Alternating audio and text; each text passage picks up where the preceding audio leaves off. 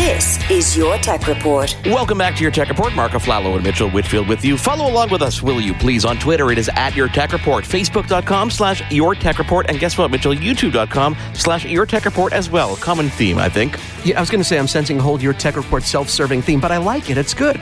Um, so we're going to talk a little bit about, you know, we talked about E three and how excited we all get for E three and the new games and new consoles. But another thing, Mark, that we've talked about back and forth, it's a great showcase for accessory manufacturers. Now, we all know this year there were fifteen thousand extra folks in there that were, you know, paying for the first time, paying folks coming in to see the show. So there was a lot of humanity to navigate. And just even in general, Mark, a lot of these accessory companies, it's hard to stand out from the crowd. There are a bunch of people making different accessories for all the consoles. And yet there was a particular company that, that stood out to me big time as I was watching the show floor. The company is Bionik. It's Bionik Gaming. They made some incredible accessories for all three major Major consoles. So to talk about what they're doing now and what they're doing in the future, we brought in their marketing manager, Crystal Dugan. Crystal, thanks for joining us today. Yeah, great to be here. No, we appreciate it. Now, before we start, because we have a lot to talk about, you guys have incredible stuff. I want to know, was I the only one, or did you kind of get a, a lot of the same reaction from people that were really kind of blown away by your booth, seeing the way you guys approach the accessory game, the things that you were doing that were so different? Did people kind of have that holy cow reaction other than myself? I know they did. So they really did, and it's great because this is our very first time at E three with Bionik, so um, it was great to kind of see these wonderful reactions from everybody and, you know, the excitement from everyone for our product. Now, Bionik is kind of a new company. Can you tell us a little about the company in the background? Sure. So um, Bionik um, was started in uh, December of two thousand sixteen, so not even a year old yet. Um, and so, the, again, like I said, this is our first E three, so it was really exciting.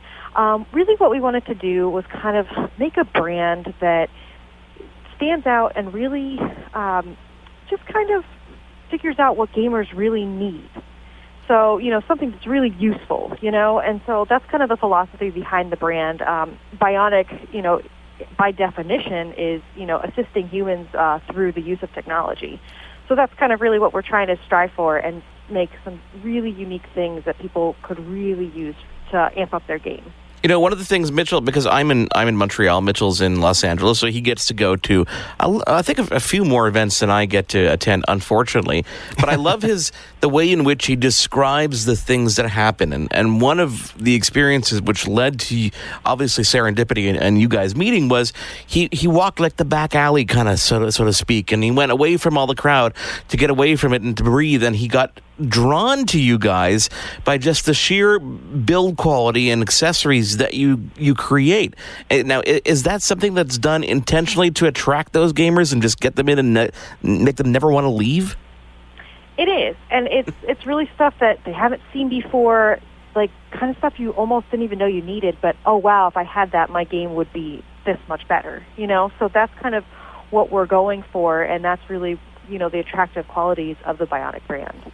No, absolutely. It was definitely uh, it was definitely a combination, as you said, of necessity, of filling a need, but actually the, it was the form and the function, because the design ethic you guys use, I, I've never seen before. Let's start off. You get, there are three categories we're going to cover with you while we have you. And we're going to talk a little about the P S four accessories. We're going to talk about Xbox One. We're going to talk about the Switch. Uh, for this, now, this really impressed me. You guys make a product, and I, I think it's coming out very soon, called the Mantis for the PlayStation V R, correct? Could you talk a little bit about what Mantis is? Sure. So um, if you've ever played the P S V R, um, it's uncomfortable to use earbuds that come with it. Yes. I don't game with earbuds. You know, that's not my thing. And then to put, oh, to put, you know, like a big headphone on, which is what I usually play with, is over-ear headphones. Um, to put that on on top of the P S is, it feels like your head is in a vice.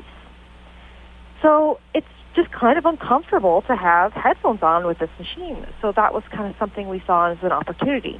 So what we did with the Mantis was made these clip-on um, earpieces. So you just you plug it in right where you pl- plug in any of, you know, the earbuds or whatever, and you clamp these onto the top of the actual P S unit itself. Now they're made and designed to look just kind of like the actual P S V R setup. So that it's it doesn't even look like there's a third-party piece on there. So it all looks like one unit. And the greatest thing is they're so lightweight and they just kind of grace your like your ear, and it feels so good because I have a really big problem with ear fatigue. But the I don't have that with these. Like, it just very lightly touches your ear, but it doesn't sacrifice the sound. You, you know, Crystal, Crystal, you mentioned something that really rung true with me, and that is the issue that a lot of people, a lot of gamers are very picky and very proprietary about their systems, right?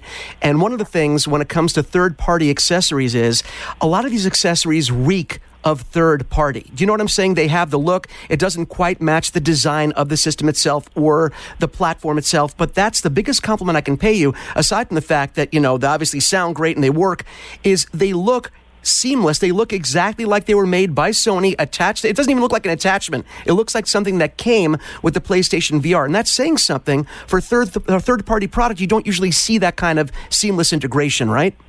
Yeah, and so that's something we work really hard on. You know, um, we go through so many different samples, you know, to make sure that the color is just right. You know, if it's a little bit off, we don't like it. You know, we're not going to bring something out unless it really is cohesive and has the look that we really want, which is sometimes why it takes us so long to get some things out on the market. But at the same time, you're getting the quality product. Absolutely. Now, when is the Mantis actually hitting market, and what is the price point? So the Mantis will be out on August first, so yes. We've got a couple weeks, and it will be forty-nine ninety-nine. Oh, that's fantastic. I know I, when I was at the show, your whole team was so great showing me around. I was like, when can I get my hands on this stuff? As soon as I saw it, I had to get my hands on it. So the Mantis we know will be coming out very soon. I now want to switch, and we're going to cover, like I said, all three. I want to switch to I want to switch to the Switch. I could have just stuck right there. What you guys are doing for the Nintendo Switch. And you guys had a product that really kind of blew my mind because, again, I've never seen a charging device that had a beautiful display screen built into it. And, of course, I'm talking about the PowerPlate. Could Could you could you explain PowerPlate to our listeners? And again, for our listeners, by the way, that want to follow along, go to Bionik, that's with a K, gaming dot com, and you can see everything that we're talking about. And so, Crystal, just talk us through a little bit about the plate. Sure. So the PowerPlate is actually one of my favorite things in our new Switch line, and it's just really cool.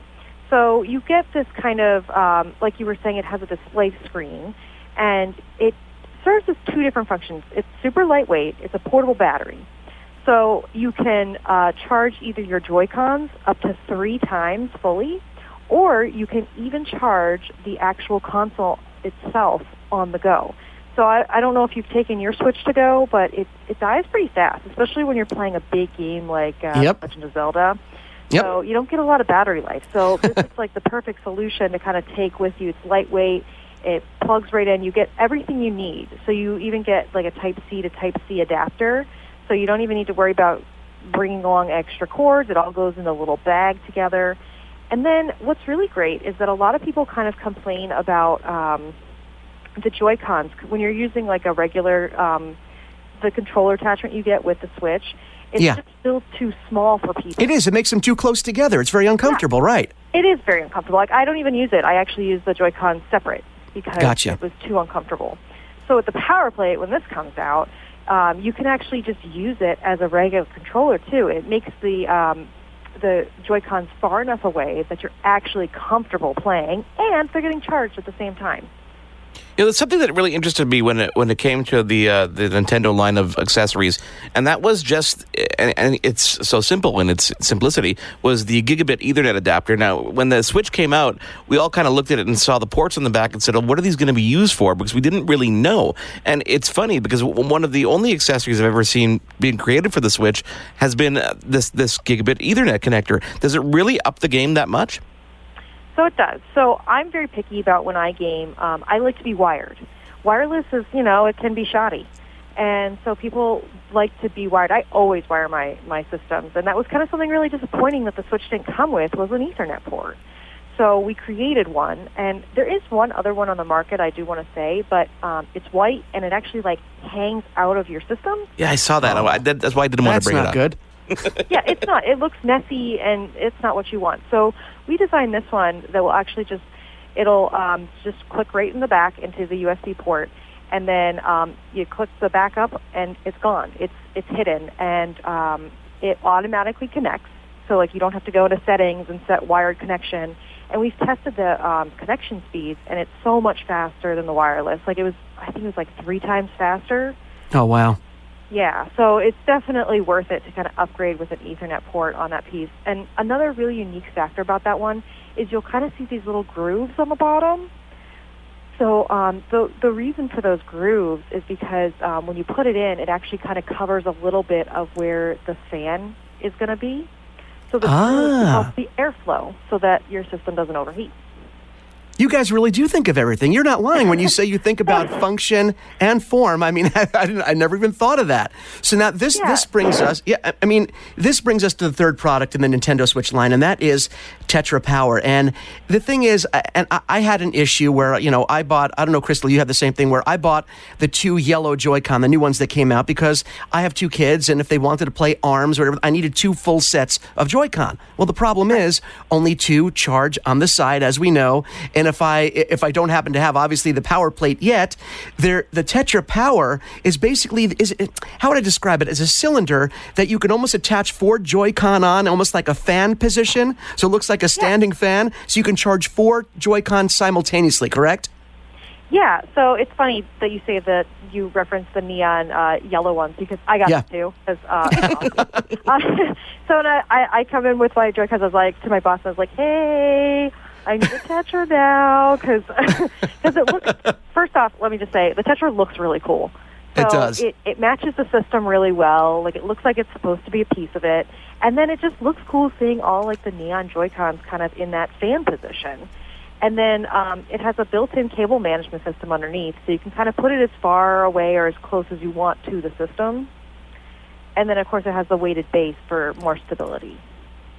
Oh, it, it's great, and it solves the issue with more Joy-Con than charging ability situation, because right now, I have to basically swap my Joy-Con on and off of the system while it's charging to get this done. But when I have Tetra Power, it's not going to be an issue. Now, when is that one coming out? So that one will actually be available in uh, mid to late August as well. So that one and Giganet. I've got a kind of kind of big picture question for you, which is uh, we get a lot of questions about you know the process of creating accessories for different manufacturers. Um, is it a hard one to navigate in terms of getting things you know approved and making sure they work, et cetera, et cetera? How, how hard is that back end stuff? I think people overlook the amount of work that really goes in to not only making these products but making sure that they you know are, are approved to be used. So there is a lot of work that goes into it. So the thing about us is that we are designing all of this. And some other third parties, they um, it's just sourced goods, so it's things that are already made and they can put their own brand on it. But we don't do that. So everything is designed by us. So all those little things that we've thought of, it's all from us. So it does take us a little bit longer to get things to market, but that's because we don't want it going out there without perfect, you know, Q C going yeah. on and kind of all those little benefits because we're really hardcore gamers here and we know what the people want. So we're not going to release it until it's perfect. Even with down to the color like we were talking about earlier, if it comes in and it's a different shade of gray, we don't want to do it. You know, like we want to make sure that every little thing from the way it works and, and the Q C standpoint and the aesthetics, we want to make sure that all of that is right. But that that is a little bit of why it kind of takes us a little bit longer to get things to market is just because we want the perfection for our customers. If you just joined us, we are talking with Crystal Dugan. She is the product marketing manager for, um, actually just, I'm just going to use your regular title, the marketing manager for Bionik and Bionik Gaming. And uh, again, we can't recommend enough going to the website. That's Bionik with a K, gaming dot com. You can hear all the products we're talking about. And again, because they're so useful and they're designed so well, you're definitely going to want to see them because you get an idea of what goes in to designing these great products. Crystal, the last segment we want to cover, of course, is Xbox One. And you've done something that I haven't seen anyone do before without selling you a brand new controller, and that is the new product called QuickShot. Could you, and I'm so glad you guys did this, and we'll get into why, but tell our listeners a little bit about QuickShot. So the QuickShot. I'm not even an Xboxer, but I love this item. So basically, so I'm sure you've heard of the Elite Controller that retails for about one hundred fifty dollars. Oh, yes. A lot of the reason people, a lot of the reason people buy that is because it's, it's got these really good grips. And then you also have a trigger lock system, which uh, when when in use makes it a shorter distance to fire so you can get your shots out faster in first-person shooters. Yep. So for twenty bucks, we've made a product that you can um, clip onto your regular Xbox controller, and it gives you those really good features. So, um, and we actually had people tell us even it's better than the actual QuickShot um, compression. Like it's faster. It's a little bit shorter distance, so it's faster. So, uh, but and it's got this great grip. I love just the grip itself. Like it really, it really helps. Like if you kind of get a little bit of clammy hands when you're gaming and stuff, that's like not an issue. It, you know that happens. Well, I, I, you know, I don't want to out myself as a clammy-handed gamer, Crystal, but since you have, I can say it's nothing to be ashamed of. It's not, and most gamers I know have the same issue, so we're all in it together.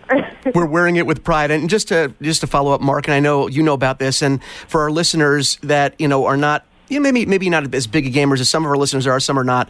Uh, if you're a gamer and you start to become more competitive, obviously what Crystal's talking about, when you're pulling the trigger, if you're playing a game like Overwatch or Call of Duty and you're starting to get more competitive, that length of distance of the trigger, what they call trigger throw, becomes a big deal because the shorter, you know, the quicker that you can do it, the more kills you can get. And a lot of gamers, their only option, Crystal, you know this, was either getting the Elite Controller for the Xbox or another manufacturer like Scuf, who makes, you know, who makes controllers for pro gamers that you can customize. But that was the only way to get this sort of control. But now you're saying for twenty-nine dollars, people can get the clip-on version and they can customize their own controller, right?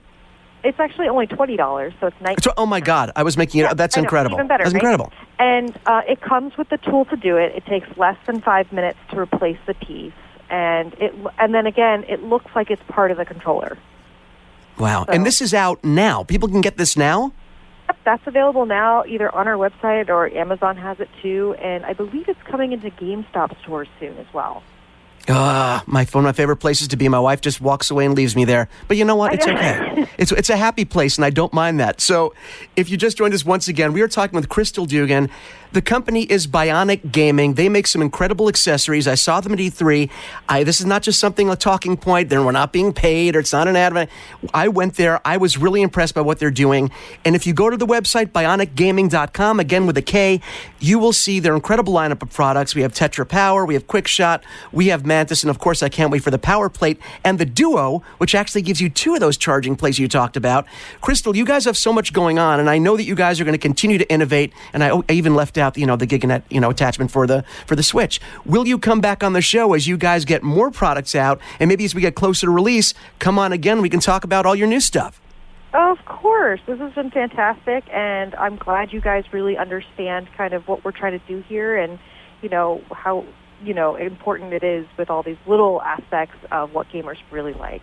Uh, we appreciate, as gamers, we appreciate it. And uh, uh, please, again, thank Matt for making this happen. We're looking forward to having you guys on a lot more and getting our hands on the products. There's more Your Tech Report after this. This is Your Tech Report. Welcome back to Your Tech Report. I am Mark Aflalo. He is Mitchell Whitfield. Please follow along with us on Twitter. It is at Your Tech Report. Facebook.com slash Your Tech Report. Of course, email us, Mitchell. Contact at your tech report dot com and our YouTube channel. YouTube.com slash Your Tech Report. Yeah, I like the Your Tech Report theme. You can't say that name enough for me. I just, can you say it one more time?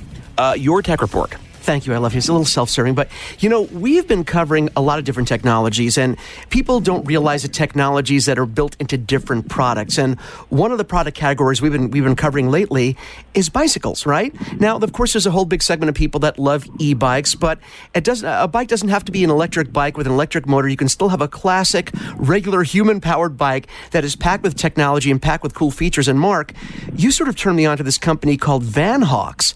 And I saw what they were doing, how they mixed a traditional road bike with some fantastic technology. And you reached out, I believe you reached out to the co-founder, and we have him on the show with us right now. He is joining us right now, Sohaib Zaheed, the founder of Vanhawks. Sohaib, thank you so much for joining us today. Thank you so much for having me on the show. So, hey, can you give us some background on the company? I, I know that the, the Valor, which is the bike that we're going to talk about, started as a Kickstarter campaign back in twenty fourteen, and you've been delivering for quite some time now. But how did the concept come to be? Uh, the concept actually came out of a need for myself when I was living in uh, a small town called Thunder Bay, and I was going everywhere on a bike. Uh, but being a small town, it was a motor town, and transit uh, transit uh, wasn't really great. So I was always scared of the cars around me.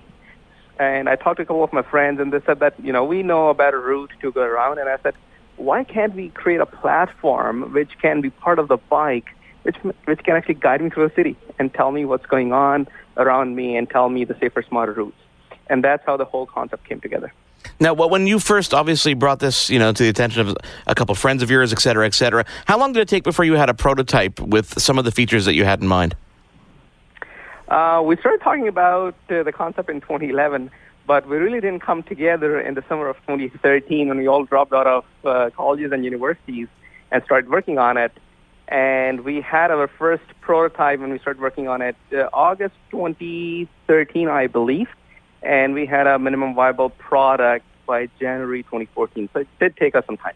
Now, it's funny. One of the things that when I when I got the email and I saw the Valor, which is the bike that we're going to talk about, the thing that really blew me away was just the, the look and the design of this of this bike was absolutely gorgeous. I mean, it looks so much. Yeah, it, it looks it's so sleek in which uh, just the whole design, it looks absolutely beautiful. And then when you dig deeper and you realize how much technology is actually in it, you're like, where where is all that?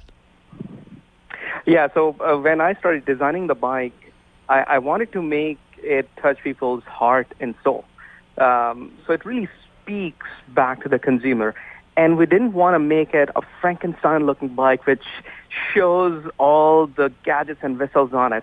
So we hid it very elegantly inside the bike, in the handlebar, uh, because that's also one of the best places for us to service. If anything goes wrong, we just swap the bar uh, back. Uh, also a great place for ha- uh, to have the compass and the, the headings inside. Um, so yeah, uh, our first and foremost uh, focus was to build a product which actually speaks to the consumer. It's elegant and it's beautiful. And we really paid attention to detail on this bike. So, hey, I mean, like you said, you look at it aesthetically, it's absolutely magnificent. And as we talked about, a lot of great products, the technology lives in the background. You're first struck by the actual aesthetic of it. And the tech that is in there is pretty stout, though. I mean, talk a little bit how about how you integrate navigation through the lighting system so people really don't have to take their eyes off the road. Absolutely. The whole idea was to keep you safe and distraction-free. So we actually went back to basics and said, look, Uh, the S O S signal is done through light. The lighthouse signals the ships through light. Why can't we use a system like that to guide and navigate people in the city based on light? It's a very simple system. So we built three L E Ds in the handlebar, which actually communicates back with our routing engine as well as the mobile application in the cloud. And it actually guides you in the city based on what you input into the mobile application, and your phone stays in the pocket. Now, let's say the next turn's coming up is a left turn. The left side of the L E D will light up. And as you progress and reach near the turn, the second and the third L E D will start to come on as you reach near and near and near. And eventually, it will start to blink when you're twenty meters away from the turn, along with a haptic feedback that is built into the handlebar. Oh, that's fantastic. So people can feel the vibration and as an additional cue to the visual light. Now, just so we understand, is the G P S signal coming through a connected device? So the, it takes the G P S from your smartphone and integrates it into the bike, yes? Uh, the bike itself has a G P S built in. But, oh, wow. Uh, because there is uh, a cold start of around twenty seconds. So for that period of time, we throw you back on the smartphone to acquire the G P S from one of the cell phone towers and lock your position. And then the bike takes over ultimately. So it's it's a lot better signal, especially if you're riding in downtown Toronto or a city like New York, Manhattan, where the G P S signal is very hard to get to. The bike G P S is much stronger than the one in the phone. So so it, it, it lets you keep on the track um, uh, more efficiently than the one in the uh, in the phone. Now, obviously, technology like this requires some kind of battery to keep things going. Um, to tell us about how you're powering the technology and how that recharges itself. So we wrote uh, a proprietary power path uh, uh, in, in the bike itself. Uh, it has a battery inside, uh, which is uh, typical of a cell phone, around thirty-three hundred milliamp hour. Uh, but there's also a range extender uh, built into the front wheel uh, as a dynamo hub. So if you're a regular rider and ride every day, you probably might not have to charge your bike very often.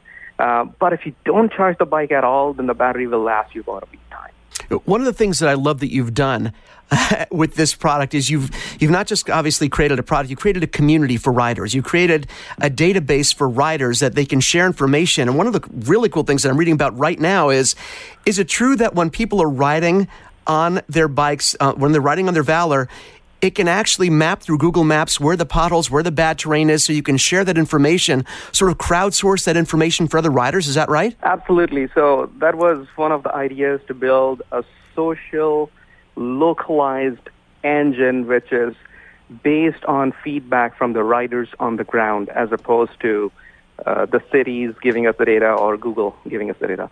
So we're taking all that data back right from the bike and plugging it back into our routing engine to suggest you routes which are safer, which are smarter, and uh, which are just better than uh, what maybe Google or any other routing engine will give you.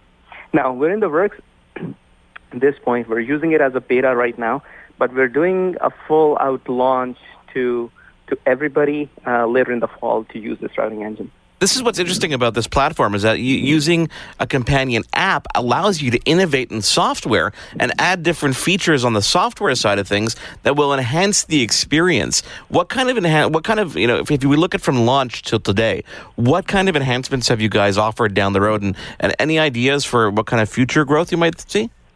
Yeah, so the beauty is that it, the bike updates itself over the air. So when we started, we gave very basic stuff in terms of just ride tracking. And as we developed new, new software and pushed the updates, we added the automatic lights uh, to the bike. We added the automatic trip tracking to the lights. We added uh, automatic understanding when the person is stopped at a red light versus uh, the trip is ending. And in the future, we are looking in integrating it with uh, HomeKit.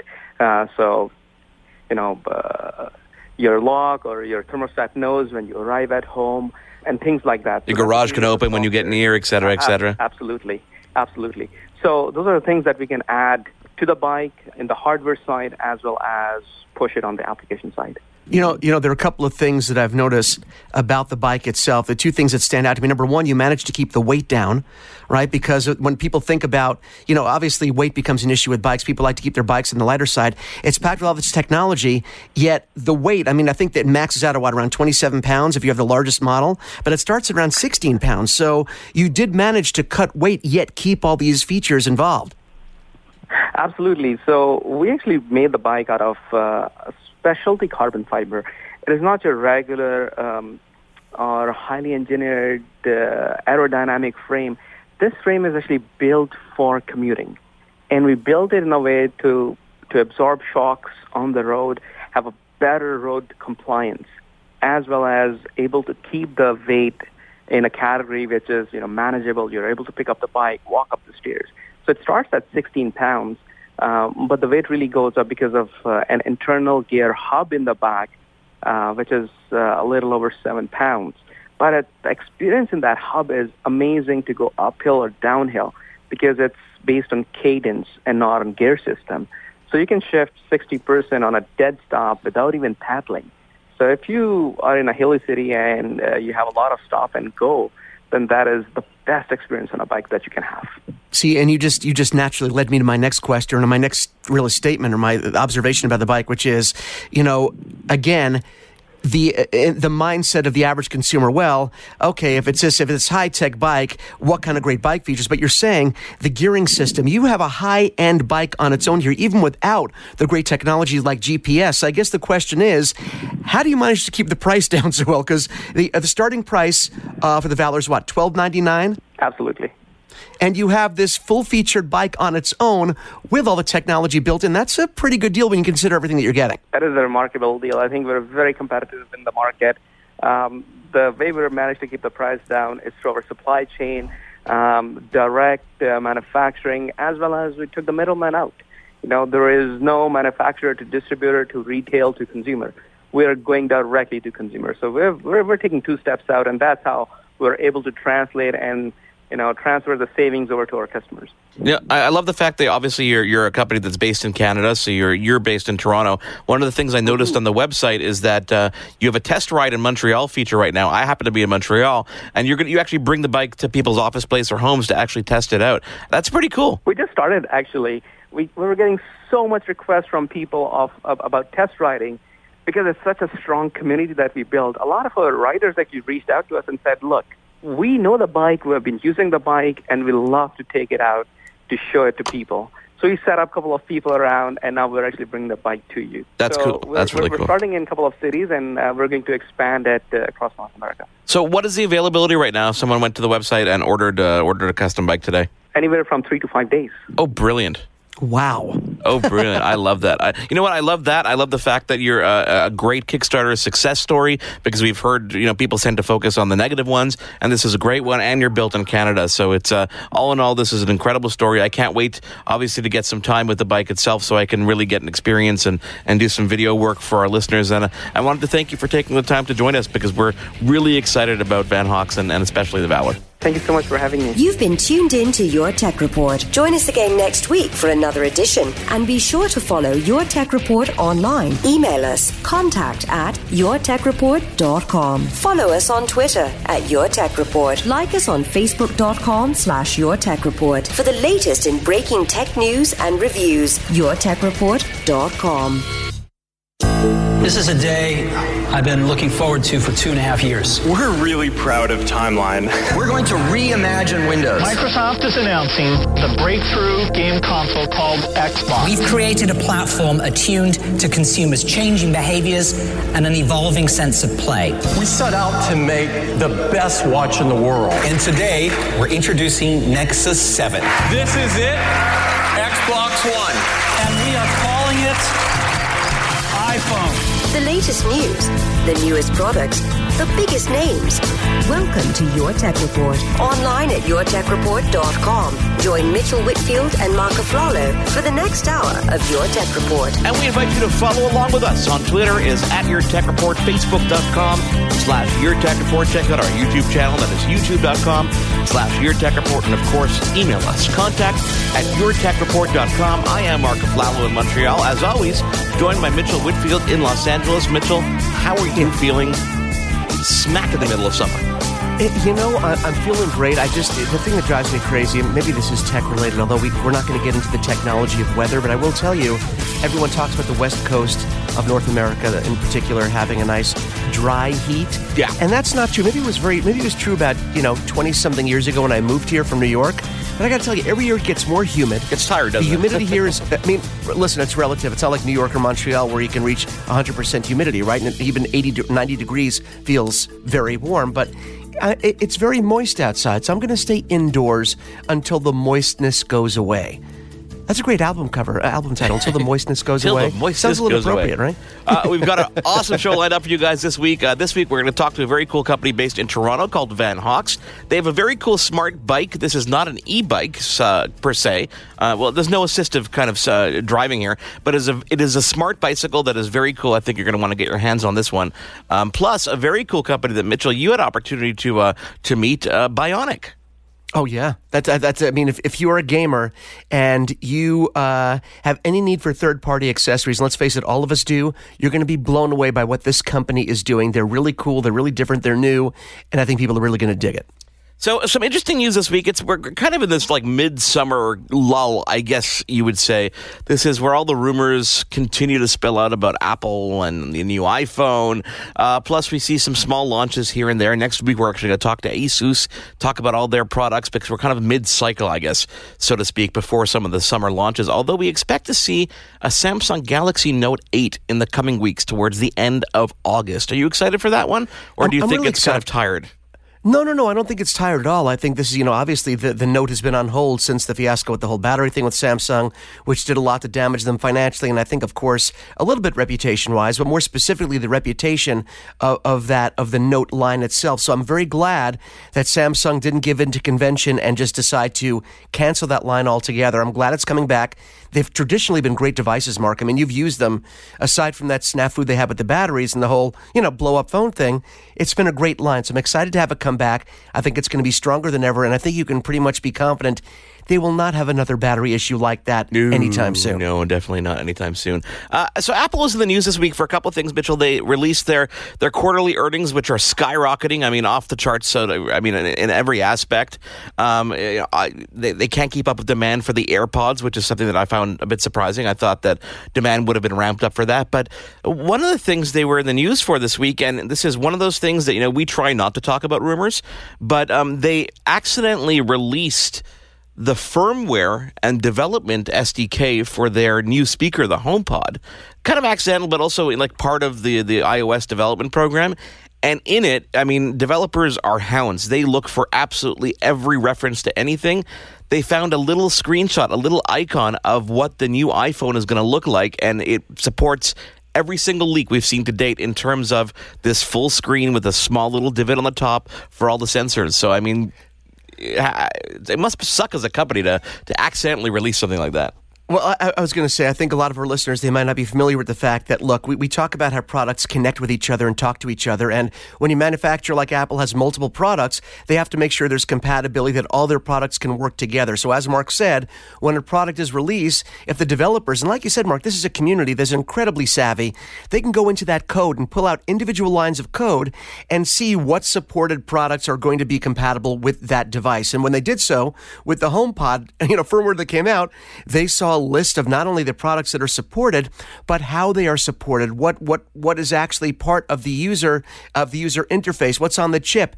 And these are things that, I mean, listen, the average person wouldn't know what to do with something like that. A coder, completely different. They were able to pull apart what's what hardware is in the new iPhone. I mean, it, it is incredible, and you have to be careful. But then again, at the same time, I mean, is it that is it that bad a thing for Apple for this to be released? I mean, we're not exactly talking about the phone being left in the bar, as what was at the iPhone four yeah. before that happened. That Yeah. whole thing. But again, did that hurt the sales of that product? So it sort of makes you wonder, are they are they preventable leaks? Or are they leaks that they don't mind if they get out? Because at the end of the day, really, we're talking about the phone, and we're talking about the excitement about what this phone could or could not have. Not necessarily a bad thing for Apple. Yeah, no, I think I think it's kind of cool. I, I mean, we also saw the reinforcement of a couple features that were, again, rumored to be out there, but we're talking about things like uh, a facial recognition that'll work in virtual darkness, um, as well as the whole form factor of the phone, which is going to be kind of cool. So, you know, we're we're nearing that. I mean, September is typically the time when they have a media event and they announce a device with a release date kind of towards the end of that month. Some people are speculating that it's going to be pushed maybe till October, but I think that uh, we're going to see a very, very nice, a nice Christmas for Apple when it comes to the new phone, whatever they might be calling it. Uh, one quick thing here. Are you? I know we haven't talked about the HomePod and that atrocious name, but is this a product that you think, I mean, is it going to be one of these things where we're like Pavlovian dogs, where they ring the Apple rings the bell and we buy the product regardless of need? Are you going to, are you, or, I mean, I know we're going to review one, but is this something you're going to keep and have as part of your personal kit? Because at first I thought no, but as I'm thinking, you know, why not? It looks like it's going to be a great speaker. I don't know if I'll be able to help myself. You know, as you said, we'll definitely get one. We'll buy one for ourselves to review it. Yes. As for whether or not I'll keep it, I'll probably keep it whether I use it as much as I use, you know, Amazon Echo. I, I don't know. I really, I don't know. It depends on the yeah. feature set and how well and how tie, how tied in it is to the uh, iOS ecosystem. But I'll tell you, my Amazon Echo is very well tied into my home and everything.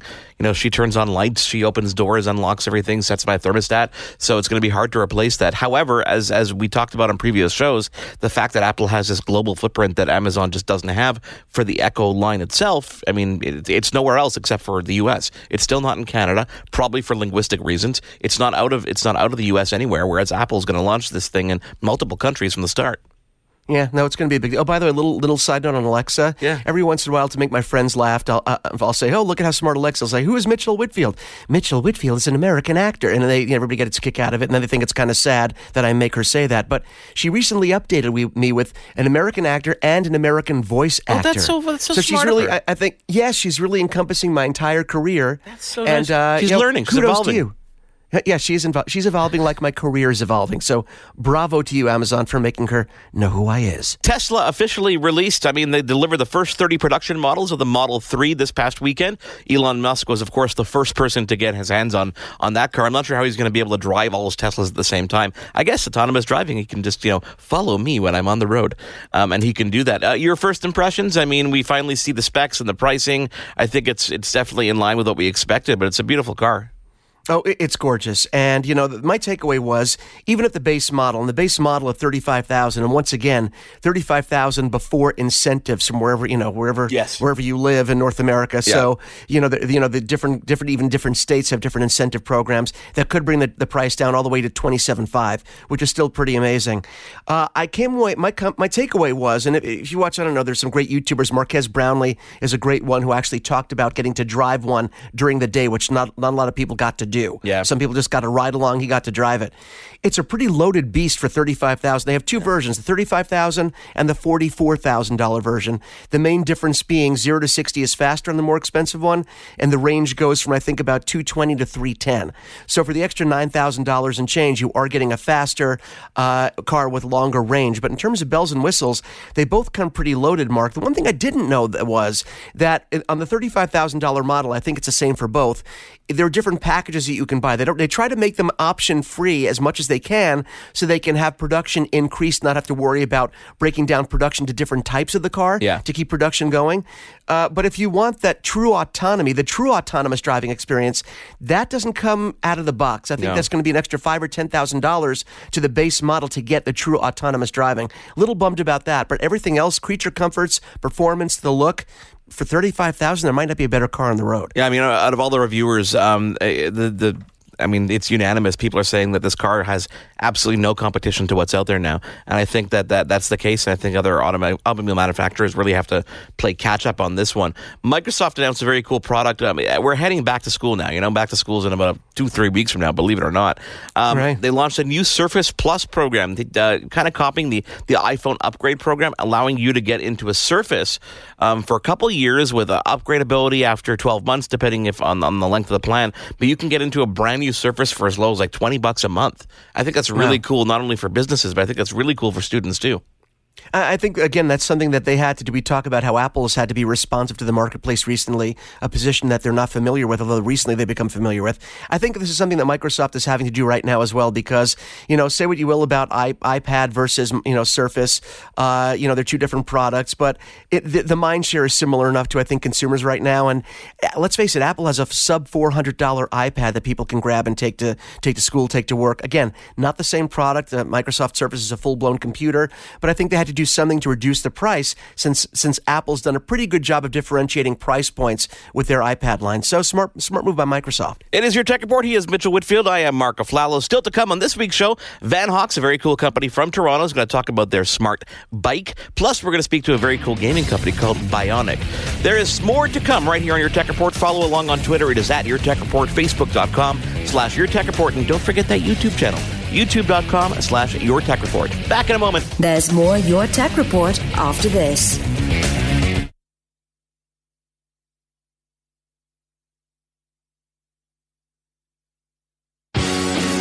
Welcome back to Your Tech Report. For gadget news and reviews, click to your tech report dot com. Or follow along on Twitter. It's at Your Tech Report. How about Facebook? Facebook.com slash Your Tech Report, YouTube.com slash Your Tech Report. Our email address is contact at your tech report dot com. Mitchell Whitfield. Yes. Still an awesome show lineup. Vanhawks, a very cool company from Toronto. Very, very smart, cool, smart bike. We're going to be talking to them. And, of course, Bionik. Next week on Your Tech Report, we are going to speak to ASUS of North America to talk about their complete product lineup. They've got like a mid-cycle refresh, very cool products we're going to be talking to. And a, a very cool company called Skyrocket, which you had an opportunity to play with their latest game at uh, Comic-Con, right? Yeah, Recoil was incredible. It's a combination of uh, laser, laser tag, tag meeting yeah. augmented reality meets live-action video. It's it's like nothing you've ever played, and I think it's going to be a huge, huge hit for Skyrocket. So if you head over to our YouTube channel, youtube.com slash Your Tech Report, you'll see one of the latest videos that we posted uh, was kind of a follow-up to the interview we did with Lithium Cycles. They promised to actually come to Woodland Hills and, and show you their Super seventy-three bike and, and uh, the Rose Ave, and, and they did. How was that? How was the experience? I mean, I know the video gives yeah. us a glimpse, but I'm curious. You were there.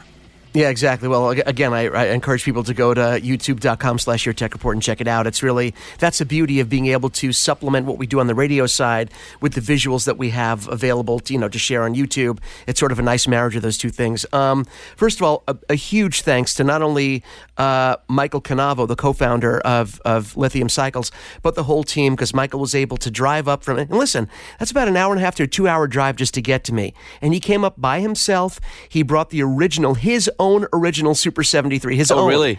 And and then a prototype. And again, we're not going to see the the Rose Ave edition, you know, the, the Scout Rose Ave edition until later in the year, the real production version. So he brought a prototype with him just so I can experience it, just so I could share it both on the YouTube ah, side so cool. and on the radio show. And the instant takeaway, Mark, was you really don't get an idea of how incredible these bikes are until two things. Until number one, you get to ride one and see just how much fun it is to have the wind blowing through what's left of my hair, um, having complete control of this. The, the acceleration is off the charts great. But then you get to see the reaction, Mark, of people that actually see you on these bikes. And this is why I'm so I'm so jazzed for this company, because you talk about a product that sells itself. There's not a person that sees either the Rose Ave edition, the original seventy-three, or the new Scout and doesn't say, oh my God, what is that? How can I get one? The design ethic, you know, that it, it harkens back, of course, to that seventies dirt bike. You get on this thing, it's really well balanced. It's it's like a tank. It's built like a tank. It's incredibly well made. I didn't miss the fact, Mark, that this doesn't doesn't have a sus- you know, suspension built in. Yeah, like you know, like a bicycle. But then again, it's not like a bicycle. It's no, an electric exactly. motorbike. You know, and I think because it has that big, thick motorcycle or motorbike-esque seat, it had the big, thick tires. These did a great job of offsetting any bumps in the road that you come across. Didn't feel anything. It was a perfectly smooth ride, and and just the and again the acceleration on these guys, just incredible. I mean, you saw. I mean, you saw the videos. You've seen the videos.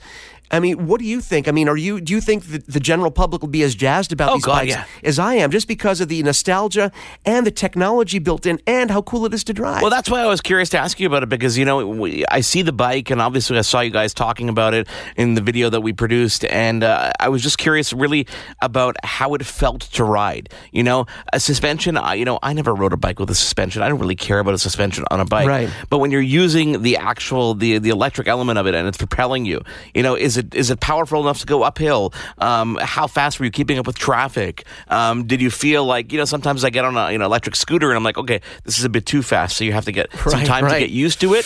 But did you hop on and like instantly, okay, this is a bike, this is cool, and and then kick the engine in and you're like, oh, wow. I, I felt instantly comfortable. To answer that question, I was instantly comfortable.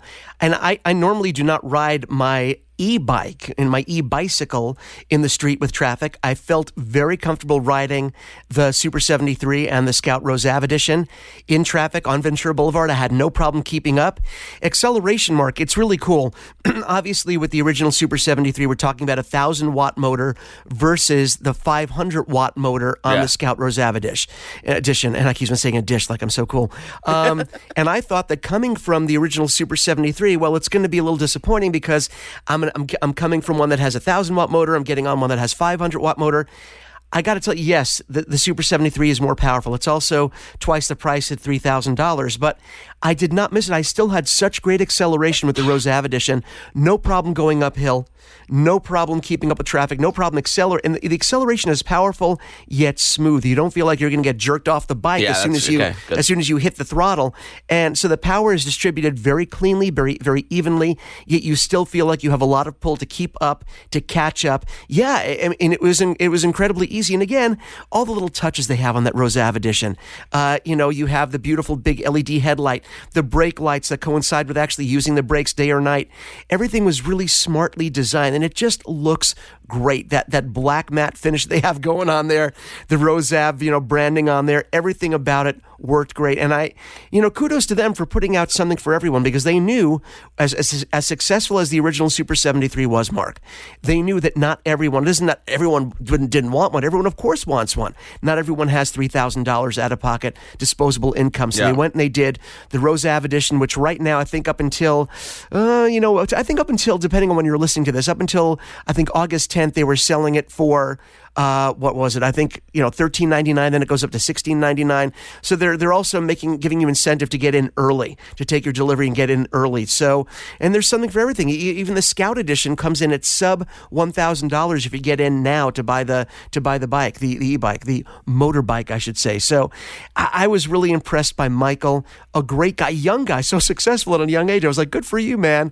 The company, I think, has a huge bright future. As he said, they started out in the electric cart business.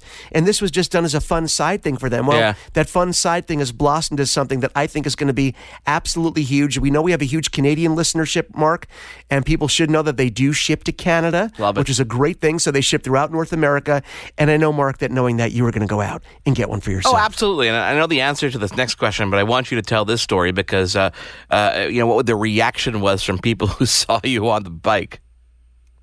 Well, uh, people, first of all, you know, like I said, the reaction is universally, oh my gosh, what is that? I love it. Uh, tell me about it. The funny thing was because we, Michael and I were, were, were riding in my local neighborhood in Woodland Hills, and we have this highly reactive neighborhood watch, which kind of drives me a little bit crazy. It's like, look, you see people walking out of a house, two people carrying a television out of a house, and it's sort of nighttime and no one's around. Yeah, let people know. But Michael and I were just, we were riding these, you know, the Super seventy-three and the Rose Ave edition up into the hills where I live, and then we'd stop and I'd share my thoughts and we'd talk and we were yapping while we were riding. Well, apparently it put up some red flags on my neighborhood watch. You know, two adult white males going around on their custom motorbikes, on their custom bikes, which I thought was great. So of course we had to mention in the, you know, hey, it's okay. I'm just testing, you know, these brand new lithium cycle Super seventy. So I had to give them a plug to the neighborhood watch because uh, obviously it stirred up a little controversy in the area. Who are these guys with their really cool bikes riding around in the neighborhood? So to all neighborhood watches out there, just relax, let people go on their yeah, rides. Seriously. If we're stopping and talking, that doesn't mean we're, you know, we're you sort of thugs. Scoping out your home. You yeah, thugs. Uh, uh, the local Woodland, Woodland Hills thugs on their very beautiful lithium cycle bikes. We stirred up quite a controversy, but yeah, uh, people see them, aside from the people that call, you know, we're, you know, active on the neighborhood watch, people stopped us, people were watching them saying, oh my God, they look incredible. So uh, yeah, I mean, they ride great. They answered all of my questions, which is how would it feel, the quality, the acceleration. I couldn't be more impressed and couldn't be more grateful that Michael took these bikes up from Tustin to come visit me here in Woodland Hills. So, uh, you know, youtube.com slash Your Tech Report to see the first ride on the Super seventy-three, as we said, youtube.com slash Your Tech Report. Uh, lots of videos going up there. I mean, we're trying to do what? We said, I think, two, three videos a week. We're trying to get some really cool products because we get a lot sent to us. And it's funny because um, the stuff that's sent to us that I, I'm, I'm okay with sending back, and I understand. I love giving stuff away. That's great. But there's certain products, Mitchell, that I just, I can't, I don't want to let go because I use them from the moment that they get in my hands. And And it happened. What what what I didn't want to happen happened. I got this what email. Happened, Mark? I got this email from L G Mobile saying, "Hey, oh, no. can you please send back that pre-production L G G six that we sent you um, like six, seven months ago?" You know, there's a certain period of time when you're in this business where you think, "Oh, they haven't they haven't emailed us in a while. They're not going to want this product back. We can give it away, or we can, you know, never part with it." And that G six, Mitchell. Oh, they want it back. You know what? That, first of all, this is very cruel of them because you know how they say, you know, if you take in an animal, the second you name it, okay, now now it's yours. After six months, you had named that phone. After it isn't like that, you know. They t- after a week they wanted it back. Okay, you can't get that. Att- Six or seven months, you're not just attached. This is mine. You're not getting it back. So I mean, yes, that is very cruel. Remind me to take that up with Frank next time we talk to him. That is a very cruel move by L G, a company that we really like. Trust me, I will take it up with them. And, and you know what? I've been looking for things that are of equal weight that I can put in the box and return and just say, oh, you know what? Something must have happened. I guess the U P S or the FedEx guy. I guess they oh maybe they dropped it or something happened. Maybe I could find like an old shattered iPhone and bash it up, and uh, no, I will. I will re- return the L G G six, and and, and much to my much Great to my device, dismay. Um, yeah. I've got a bunch of products that are that are we're going to be posting on YouTube in the coming weeks. Um, I wanted to kind of talk about a couple of them, and one of them is uh, Fleur One. This company, if you recall, uh, about uh, two years ago, they released the original Fleur One, which was this attachment to your iOS device at that point. It wasn't an Android version, um, and it gives you a thermal camera in your hands. I mean, these are, you know, the equivalent of thermal cameras. You'd have to spend thousands of dollars, and people in the home renovation industry, they go out and spend thousands of dollars on these thermal cameras. I remember when they sent it to me, I'm like, you know, well, what am I going to use this for? So number one, not only did I use it to find the cold spots and hot spots in my house and fix those things, I fixed my insulation in my attic by adding more when I realized there was a lot of air leakage there. Um, I actually found a water leak that I didn't, I probably wouldn't have found for months, and it would have been a disaster had I not just happened to be using this. I remember walking through my kitchen going, there's a spot on my ceiling. I'm like, it looked kind of weird. Something was off. And and I said, you know what? Let me pop my thermal camera on. And I did. And I noticed that it was colder there. And I realized there was a whole area that water had been dripping in who knows for how long. And thankful, thankfully, because of the camera, I was able to identify it and actually repair it. Obviously, lots of damage caused. But they released a new version of the Fleur one. It's called the Fleur one Pro. Again, thermal imaging camera. They have a version for iOS and a version for Android now because of the different connectors that are out there. This is a, a U S B Type-C connector. Um, way quicker, um, way more features. We're going to do a complete unboxing on our YouTube channel. Again, youtube.com slash Your Tech Report. And we're going to show you not only what comes in the box, but we're going to put it to use in the office here and at home and show you how you can get hands-on. And I'm talking about a product that's under two hundred dollars that could really, really save you in, in lots of instances and, of course, help, you know, prevent stuff that's going on. I mean, this this is this is the best use of technology. I mean, we talk about how much we love gear. We love gear in general, but when it actually is a purpose-built device that can help you with something like that, it's a good. And I, I actually used the original version, and I didn't I didn't find anything in my house. I was just like, you know, looking at my thing. hand and my foot. Uh, yeah, no, it, it really it's it's it's a fantastic fantastic device, and you know, this is the whole thing. We're we're coming up with technology now that allows you to add other features. I mean, look at the iPhone. iPhone started off as just this really fantastic. fantastic, cool device, and now it's become our everything. And people are building attachments for it that make it even more purposeful. So, yeah, I I, I love that. And Mark, you know, you're not the only one who has, has upcoming videos. What do you got? You know, what do you got? The, what do you got? The folks, Tell me. The folks, at, the folks at Nintendo were kind enough to send me the new two D S X L. Cool. Basically, the answer to the new and improved three D S X L, but without the three D technology built in. And for a lot of people that don't want or need the three D, or they have younger users, or they have issues with their eyes that doesn't allow them to see the three D. There are many reasons to have this product out there, and I'm going to be doing a comparison between the new two D S X L and the new three D S X L. That's one of my upcoming videos. And Mark, don't we also have my Funko haul? All how I shamed myself at Comic-Con by too. pulling in all that cool gear. So, I mean, we have a lot of stuff coming to the channel that's already probably might have already launched on the channel again, depending on when you're listening to this. So, uh, it's definitely worth coming. We, we, we put at least two videos up a week. We have a lot of new content. And Mark, let's not forget we have a lot of really big giveaways. Yes, we do. And, uh, you know, I did find a replacement for the G six. You know, this is what happens, though. This is what happens. You take away a phone from me, and I'm going to have to find an Android replacement, and that is going to be the uh, the Moto Z two Play, because they sent me that to review, and, and I know they're going to want this one back, too, but, uh, you, you know. You really like that phone, though. It's very modular. It lets you, again, build it to be anything you want it to be, right? Well, you know, I had the new J B L speaker, uh, the new power pack. Um, I still have the Hasselblad Moto mod that I can just pop on there for, for great images, so I'm going to have to see how long they're going to let me keep this one. Here, this is me putting on the J B L speaker.